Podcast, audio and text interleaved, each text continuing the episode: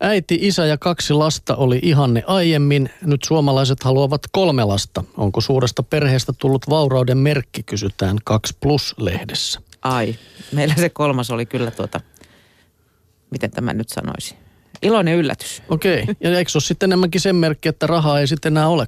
Kyllä, ain, ainakin se aiheuttaa sen. Niin. Mietin nyt, kun lähdetään lomamatkoille ja muuta, niin tuota, Joo. ei ihan standardi hommat riitä. Muihin Euroopan maihin verrattuna Suomessa on selvästi enemmän niitä, jotka pitävät parhaana mallina perhettä, jossa on kolme tai jopa neljä lasta. Suomen lisäksi muissa Pohjoismaissa ja Ranskassa on ihanteena isompi lapsiluku kuin muualla Euroopassa. Näiden maiden perhepolitiikka on taannut riittävän hyvät olosuhteet, jotta perheet ovat voineet hankkia toivomansa määrän lapsia. Myös oman lapsuuden perheen mallilla on merkitystä. Jos on kasvanut pienessä perheessä, oma ihanne lapsiluvusta on todennäköisesti yhdestä kahteen lasta. Jos itsellä on ollut monta sisarusta, omissakin toiveissa on todennäköisesti useampi lapsi. Pienessä osassa perheistä uskonnolliset syyt selittävät ison lapsiluvun. Koulutuksen ja ammatin vaikutus lapsilukuun on vähäinen. Suomessa perheille suunnatut tuet ja palvelut mahdollistavat sen, että naisten on helppo yhdistää perhe ja tois, töissä käyminen, vaikka lapsia olisikin enemmän, sanoo tutkija Anneli Miettinen Väestöliiton väestön tutkimuslaitokselta. Suomessa syntyvyys on suhteellisen korkealla tasolla, eli jokainen nainen saa lähes kaksi lasta, mutta monien perheiden ihanne lapsiluvusta on kuitenkin vielä isompi. Kaikki eivät pysty toteuttamaan toiveitaan perheen koosta. Ja yksi syy, miksi unelmat suurperheestä jäävät monilla vain unelmiksi, on parisuhteen päättyminen ja se, ettei uutta puolisoa löydy. Toisaalta, jos solmii uuden liiton, herää usein myös halu saada yhteinen lapsi. Jos seuraava lasta ei tule muutamaan vuoteen, myös vanhempien into hankkia lisää lapsia vähenee. Vanhemmat eivät välttämättä halua enää palata rankkaan vauva-aikaan, kun he ovat jo kokeneet helpomman elämänvaiheen. Se, että lapsilla on yli 10 vuotta ikäeroa, on jo aika harvinaista. Mm. No, näinhän tuo tietysti. Montako lasta sinun lapsuusajan perheessäsi? Viisi, Oho, no niin. joista olen vanhin ja päätin, olin tuonne kaksikymppiseksi, ei kun melkein kolmekymppiseksi sitä mieltä, että ikinä en tee yhtään lasta, kun näin pikkusaruksia hoitaa No niin. tarpeeksi, mutta toisinpa kävi, vähänpä tiesin. Näin se menee. Jop. Anna kirjoittaa nettivalokuvista. Naisen kädessä on sirovalkoinen posliinikuppi. Pieni pillerihattu näyttää tipahtavan päästä.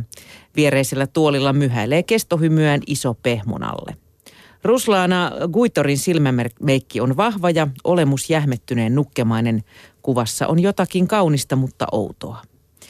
Juuri kuvan ristiriitaan Ruslaana haluaakin katselijan kiinnittävän huomiota. Haen mielelläni kuviin rekvisiittaa ja tilanteita.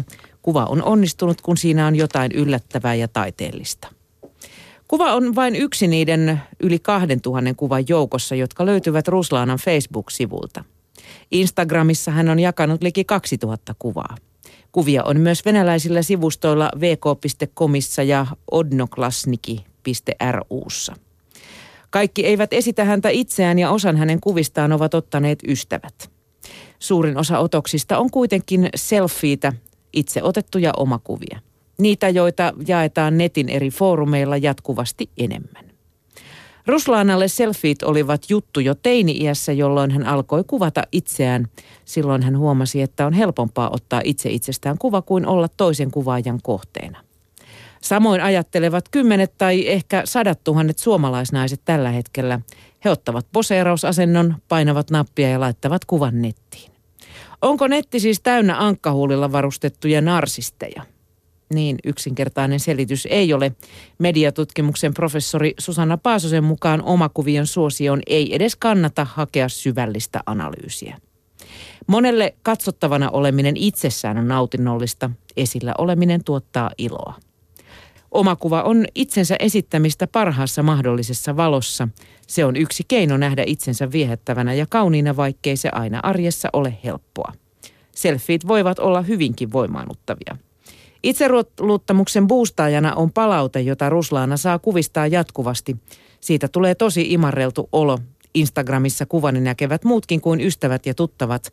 Olen hyvin itsekriittinen ihminen, joten tuntuu hyvältä, kun ventovieraatkin tykkäävät kuvista. No, jos se sitä itse tuntua sitten kohentaa, niin sittenhän se on, voi sanoa, että hauskaa, jos näin on. Niin on, mitä jos kukaan ei tykkää? Niin, no, jos sitten, kaikki jos se- romahtaa. niin, näin on. Että.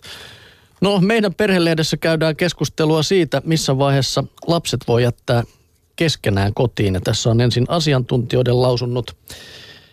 Väestöliiton perheverkon pari- ja seksuaaliterapeutti Anja Saloheimo toteaa, että vaikea kysymys. On mahdotonta sanoa ikärajoja siitä, minkä ikäiset lapset voi jättää keskenään. Asia riippuu täysin lasten persoonasta ja henkilökohtaisesta kehityksestä. Arka ja pelokas lapsi saattaa kokea tilanteen ahdistavana.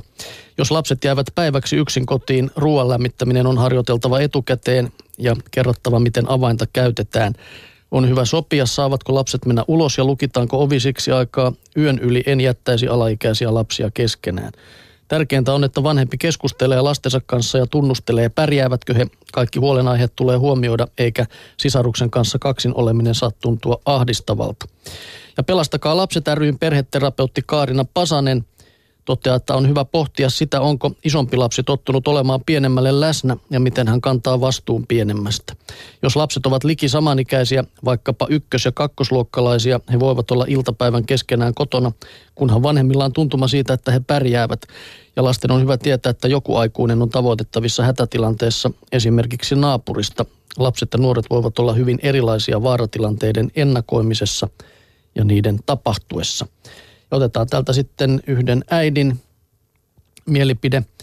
Marjo kertoo, että kaksostyttöni ovat leikkineet taloyhtiömme pihalla kaksin ilman aikuista jo neljävuotiaina. Tämä kuulostaa aika Heillä olisi kaikki kyllä en, uskal, niin no, en uskaltaisi kyllä jättää, tai en olisi uskaltanut jättää. Ei. Kotiin jäämistä aloimme harjoitella samassa iässä. Ensin kävin pesutuvassa, kaupassa ja sitten lenkillä. Yksinhuoltajana koin, että saadakseni hetken omaa aikaa, tyttöjen on syytä oppia olemaan myös kaksin. Tytöt ovat luonteeltaan erilaiset ja rauhallisempi topputtelee villimpää.